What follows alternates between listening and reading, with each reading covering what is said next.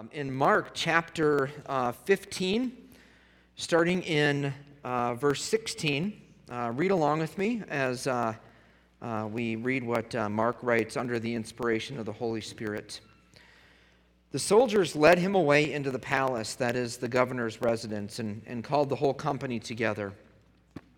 They dressed him, being Jesus, in a purple robe, twisted together a crown of thorns, and put it on him.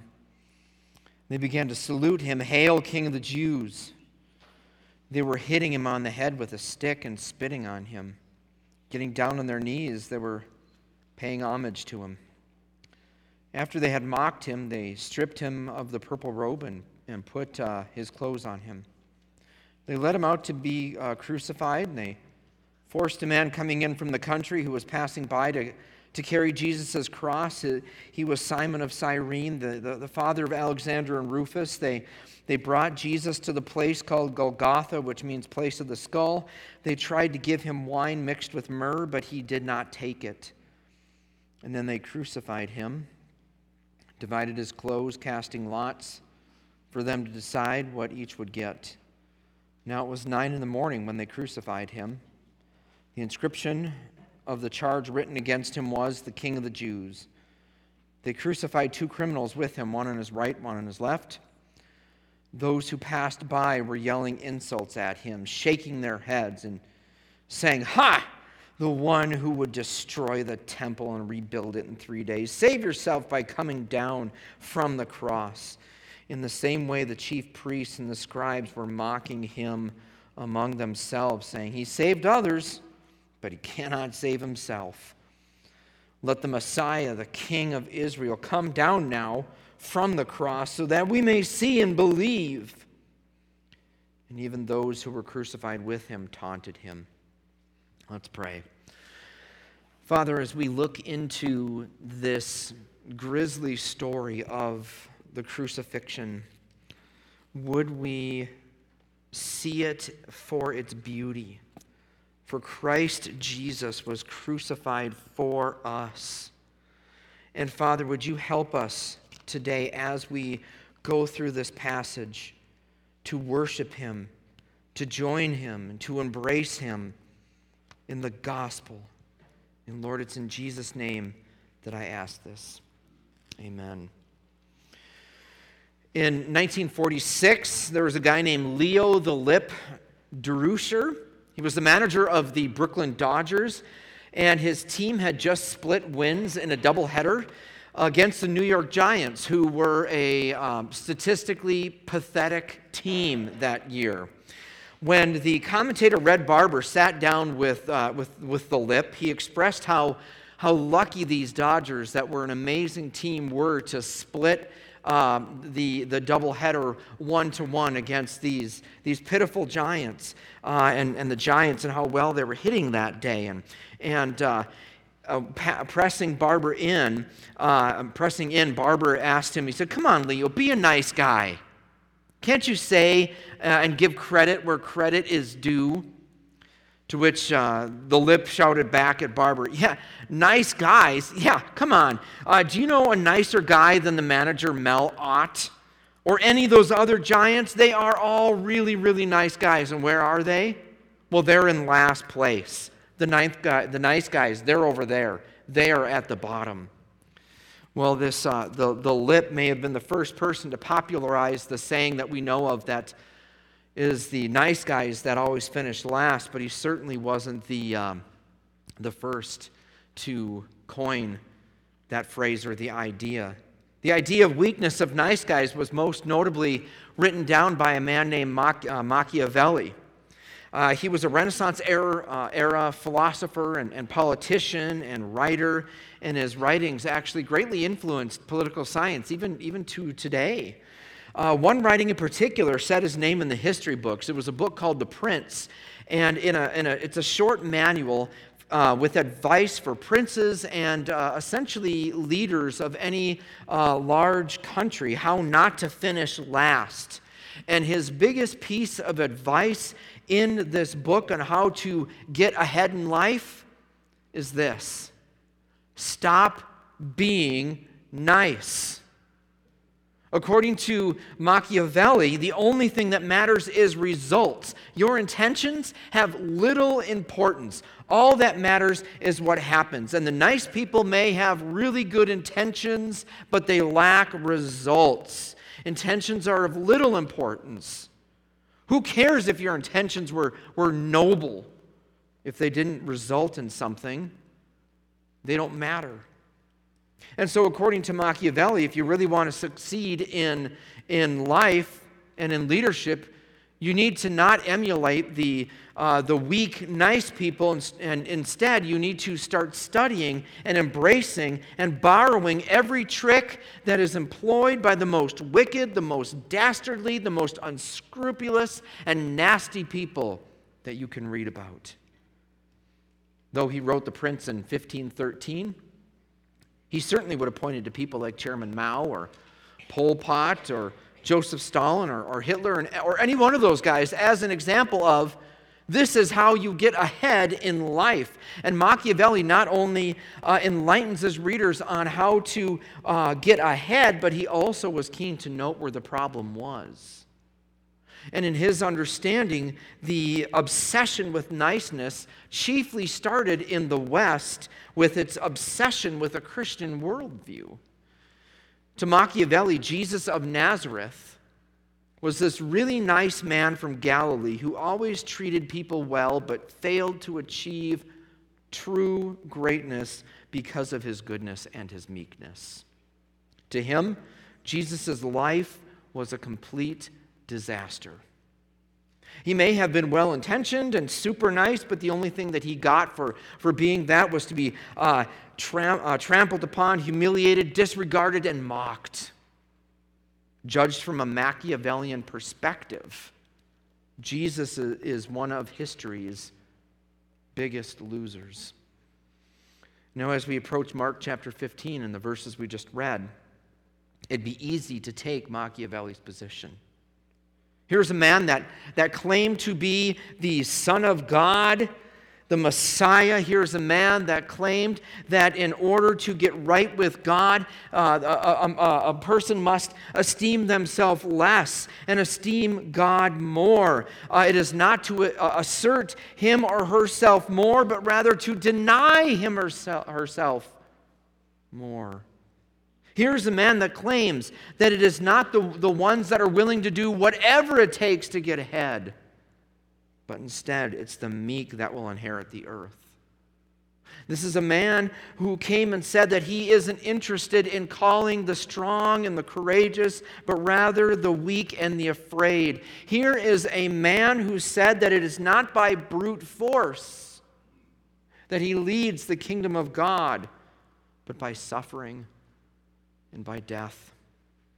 And as we take our journey towards Easter, our passage forces us to gaze our eyes upon the King of the universe, who ascended his throne not in a Machiavellian sense, but by giving his life as a ransom for many. And we'll find in these words as we uh, and as we continue on Friday evening, and then again next Sunday, that Machiavelli was wrong.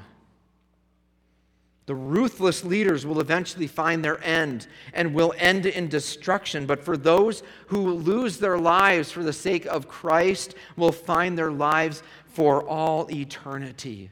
So notice three things in this text. The first is that we need to worship King Jesus. We need to worship King Jesus. I'm willing to bet that Saturday, May 6th, of this year will be an unforgettable day. In fact, uh, it might be a once in a lifetime uh, event because what is happening on May 6th hasn't happened since 1953. I'm talking, of course, about the, the, the coronation of, of King Charles III of England. And no doubt it's going to happen with a lot of pomp and a lot of circumstance, and there will be all sorts of exquisite events that are going to happen. There will probably be a parade. I read this week that King Charles is uh, expected to ride in this pure gold stagecoach that has been reserved for the, the, the King or the Queen of England since 1792. Um, he'll be crowned in Westminster Abbey, uh, which I've never been there, but it certainly looks really impressive. It's the place where every monarch has been crowned for 900 years. That's a lot of history. He'll be crowned by the Archbishop of Canterbury, a role that has had this privilege since the coronation of William the Conqueror on Christmas Day in 1066. This is a historic event. It's there that he'll give the oath. He'll be anointed with oil by the archbishop, and from there, Charles will be given the royal robe. He'll be given the, the orb, the coronation ring. He'll be given the scepter and the rod of his, possess, uh, of his, uh, of his position.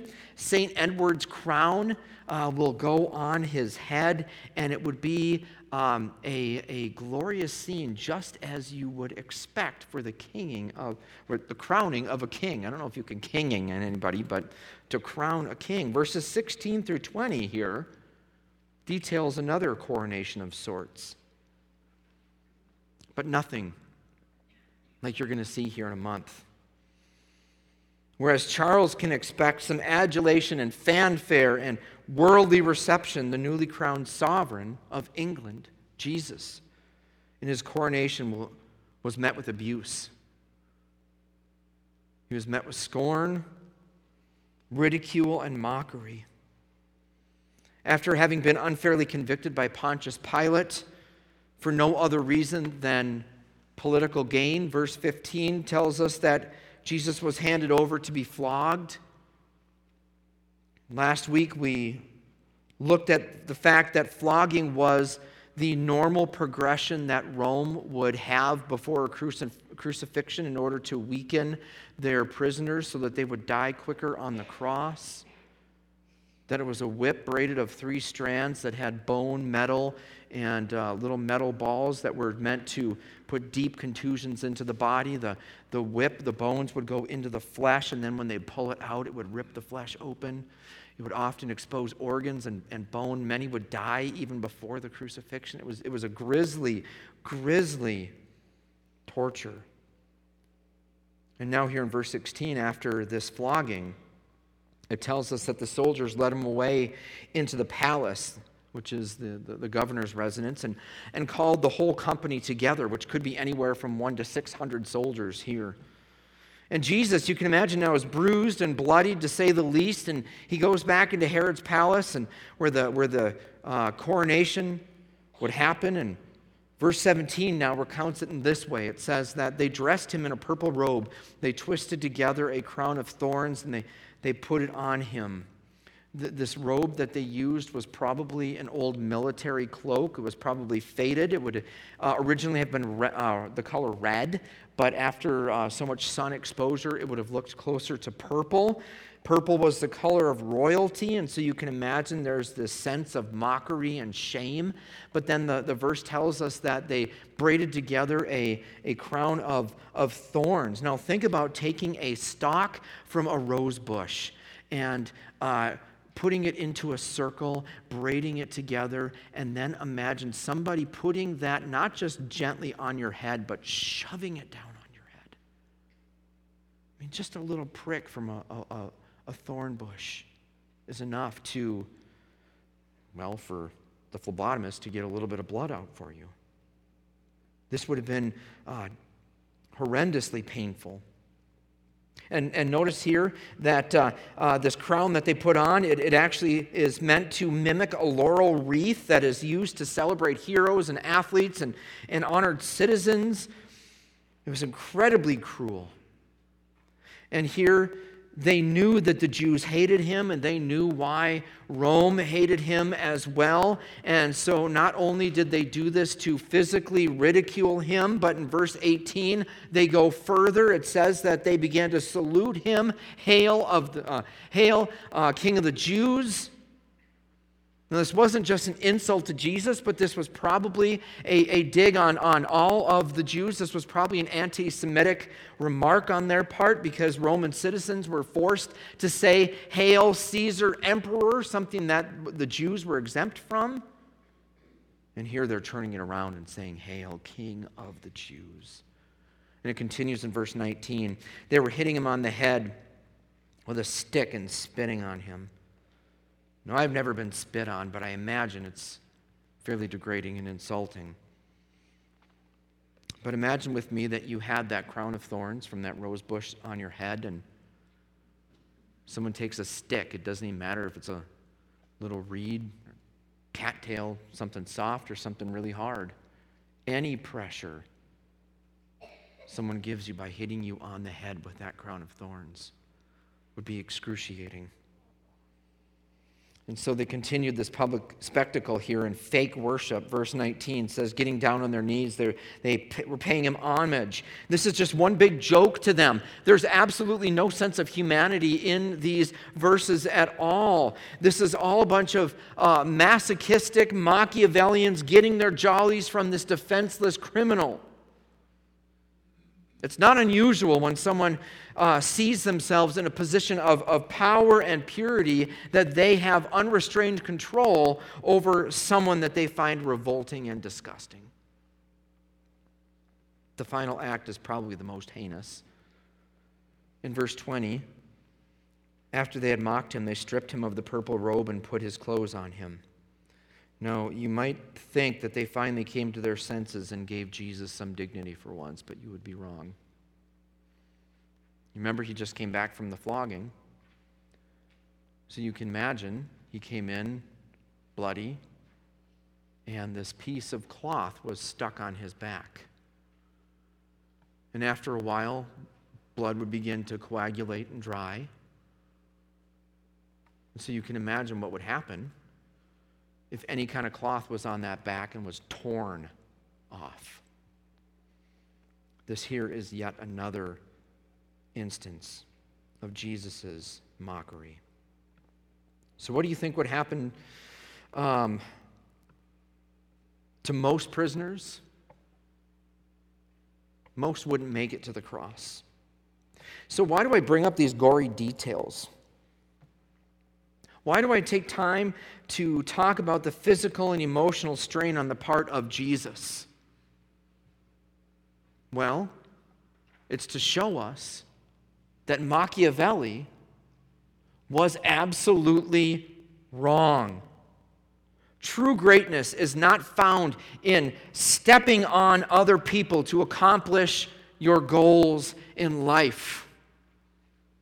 True greatness is only birthed out of love for others that would go to hell and back for them. True greatness is giving up one's life so that others can truly live. In the eyes of the Romans and the Jewish leaders here, Jesus' experience is only confirmation and validation of their assessment of him.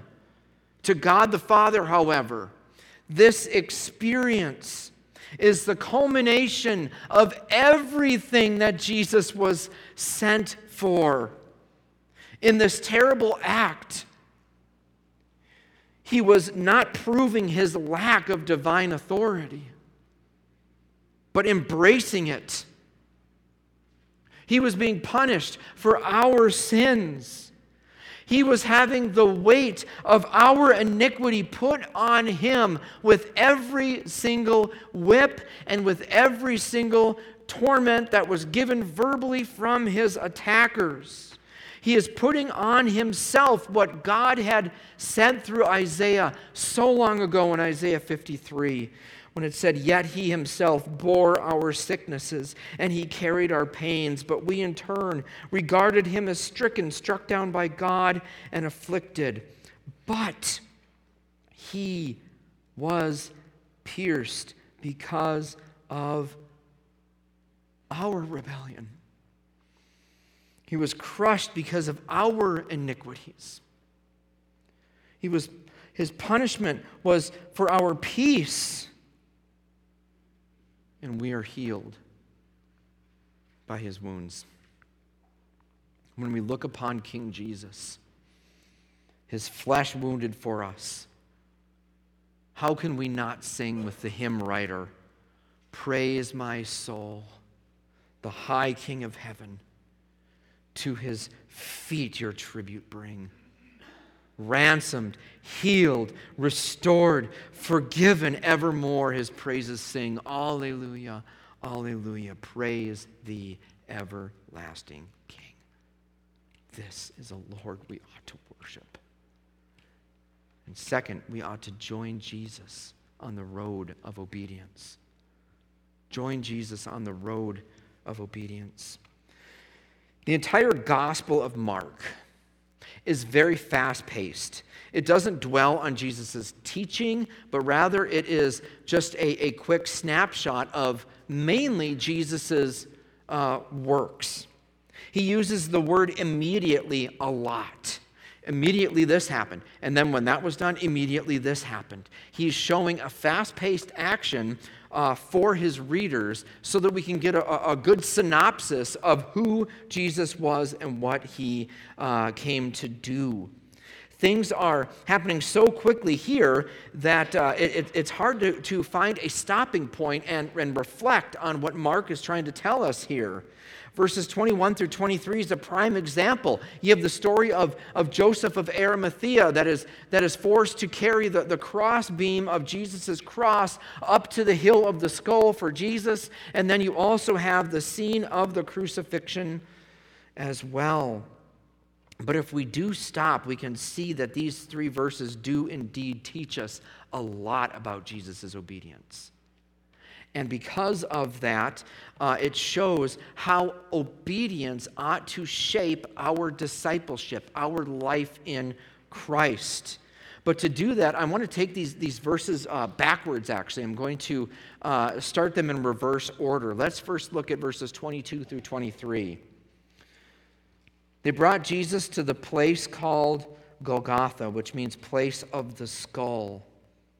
This is the place of his execution. It would have been on or near a major road so that when travelers were coming by, they could be deterred from crime.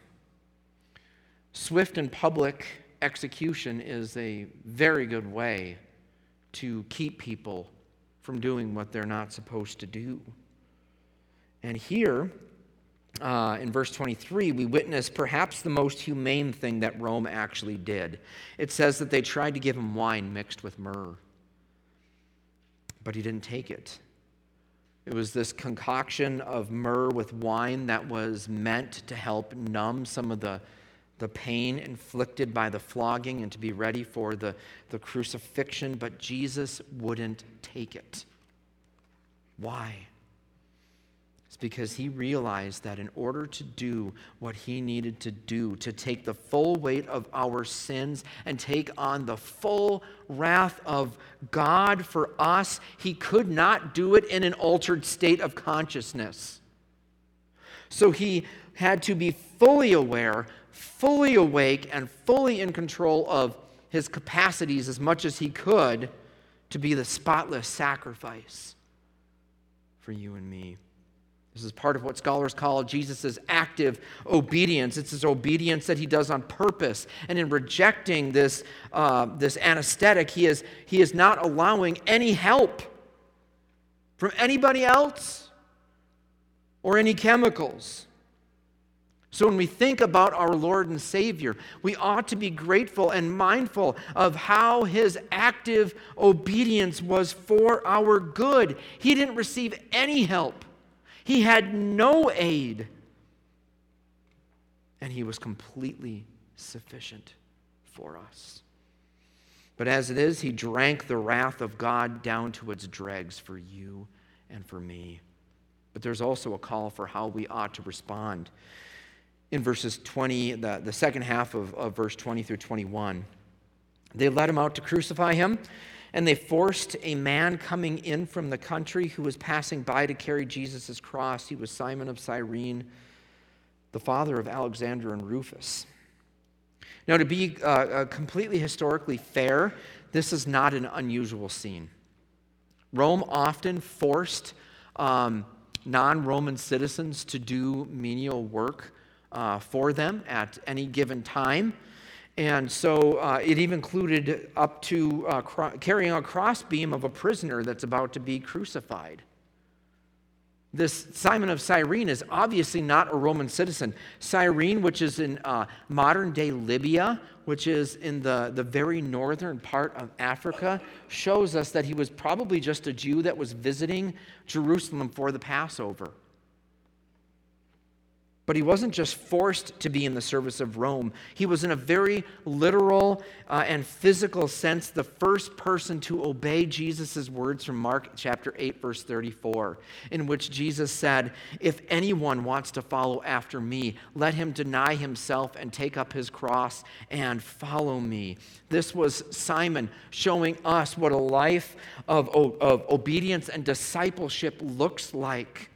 Just as Jesus gave his life for us through suffering and death, we are to give our lives over completely to him. When we take up our cross, we aren't easing his burden by any means, but rather we're joining him on the road to glory. And this Simon of Cyrene was the first to experience that. And isn't it interesting here that Mark inserts the names of Simon's sons. Mark would have done this in order to dispel anyone that would have any questions about this. Someone were to read this gospel and say, Yeah, right, there's no way this happened. And then Mark lands, Oh, yeah, it didn't happen? Go talk to Alexander and Rufus. They were his sons. They were maybe even there the day that he did that. Go talk to them. They were witnesses of this. In fact, Paul even mentions Rufus in Romans 16 when he uh, is asking the readers to greet individuals. He says, uh, Greet Rufus, chosen in the Lord, and also his mother and mine. So he obviously adopted uh, Rufus and Alexander uh, as a family. So the point of this forced labor here had an immense impact on Simon and his family. By taking up Jesus' cross and following him, he was setting the course for generations after him of faithful obedience. And these words here are meant to evoke obedience in us too. When we have experienced the grace and the mercy of Jesus, how can we not desire to faithfully obey Jesus in whatever he calls us to? Friends, we need to set our eyes on this king and we need to obey his words. And finally, third, we should embrace the irony of this crucifixion scene. Embrace the irony. Uh, the final scene uh, in this uh, particular pericope here uh, has amazing gospel irony that we should embrace as followers of Jesus. Verse 24 tells us that uh, after the event with Simon, that they crucified him. Crucifixion was one of the most heinous forms of torture and execution ever invented, and it was not invented by the Romans. They adopted it. There were many other nations that used crucifixion as a form of, of torture and execution of, of criminals. Um, most people avoided looking at a crucifixion scene if at all possible. Even though it would have been on very busy roads, many heads would turn the other way. Imagine someone taking something like a railroad spike and pushing it right through these two bones in your wrist. And contrary to what you've seen in a lot of art, it was probably in his wrist. It was considered part of the hand at that point. If a nail were to go in his hand, the weight of his body could not be held up on the cross. It would tear off and his body would fall. So it most likely went through the wrist. Think about those same railroad spikes being driven through your feet. And then the cross is lifted up, and all of your body weight now is being hung and held up by your hands. And after getting weaker, you keep falling down more and more until your shoulders are dislocated You start having problems breathing. The only way for you to get a sufficient breath is to push yourself up so that you can get more air in your lungs. But as you push yourself up, you are keenly aware that there are nails that are driven through your feet. In order to, uh, uh, well, there are records that uh, some prisoners lasted on the cross alive for days. And when that happened, they were subject to wild animals and pecking birds. The eventual cause of death would either be uh, uh, hypovolemic shock or exhaustion or uh, asphyxia or heart failure or maybe even a combination of one or all of those. He would have been stripped naked and hung to be shamed. Verse 24 tells us that they divided his clothes, they casted lots for them to decide what each would get. Even at his death, every piece of property that he ever owned, ever, every possession, the clothes on his back, was taken from him and used as objects of scorn. And now we've gotten out, that out of the way, we come to the beautiful irony of this passage. Verse 25 says, Now it was nine in the morning when they crucified him. The inscription of the charge written against him was the king of the Jews. They crucified two criminals with him, one on his right and one on his left. They thought that they were applying justice with their mockery here. Yet, when God the Father gazed upon his Son on the cross, he saw victory. It was typical of, of Rome to put the charge of the, the prisoners above the cross. And on this uh, particular case, it would have been written in Latin and in Hebrew and Aramaic that he was the, the, the king of the Jews. It was a sign that was meant to be a mockery, but yet it is a proclamation of exactly who he was. And further, Jesus was crucified with one criminal on each side of him. This would have screamed to anyone passing by, He is a criminal. And he got just what was coming to him. But to God, this is a glorious picture of what Jesus was doing. How fitting is it that Jesus, in his last minutes on earth, dying with the very kind of people that he came to save? From the moment he was born to the moment of his death, he lived unashamed for sinners. He lived unashamed for you and for me. Even in verses 29 through 32, it shows how the very mockery of the people and the leaders is ironic in the plan and the purpose of the gospel. It says, Those who passed by were yelling insults at him, shaking their heads and saying, Ha, the one who would destroy the temple and rebuild it in three days, save yourself by coming down from the cross. And little did they know that in crucifying him, they were destroying the true temple of God. And in three days, he would have it rebuilt again. In the same way, the chief priests with the scribes were mocking him among themselves, saying, He saved others, but he cannot save himself. Let the Messiah, the King of Israel, come down now from the cross so that we may see and believe. You notice there that nothing changes with these guys. They continued to ask Jesus time and time again, Show us a sign, show us a sign, show us a sign. And every time Jesus said, I'm not going to show you a sign because even if I did, you wouldn't believe. And the same is true here. If Jesus came down from the cross, which he had the power to do, more than likely the response would be, Huh, that's interesting. The guy's still a jerk, and let's kill him again. They had no intention on following him. And so, the irony is that they see this as weakness, and Mark is presenting this as the greatest act in history. Folks, isn't it interesting that we read of news reports of a professor at Hamline that gets canned because they had an image of the Prophet Muhammad displayed in class that it was so offensive to see an image of the Prophet Muhammad because that is insulting to Muslims. But yet we have a Savior that was bruised, bloodied, tortured, mocked, scorned, and it is the most glorious thing in human history. Eat your heart out, Machiavelli.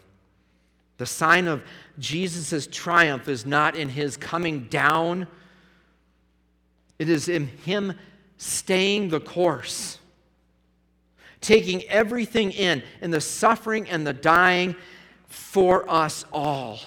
There's a verse in Hebrews that says that he joyfully went to the cross, despising the shame. There's not a better image of glory than Jesus on the cross, purely out of love and obedience, in spite of what those who put him there said and thought. This is a glorious irony here. But I wonder have you embraced it? Have you embraced it as the most important part of your life? Have you seen the horror and the agony of the Christ crucified as beautiful and sufficient for you? Jesus went to the limit and beyond so that you would not experience eternal punishment for your sins. So embrace the irony, embrace Christ crucified for you. So, Going back to the beginning now, I asked, uh, I ask, do the nice guys always finish last? Well, if we take strictly a social or a political view or a historical view, the answer would probably be yeah, they do. But in the things that ultimately matter life, death, and eternity, and heaven and hell, the nice guys finish first. In his suffering and death, Jesus was paving the way for us to get ahead, not by stepping on the weak, but by giving his life for us. Let's worship him. Let's join him. And friends, let's embrace him. Father,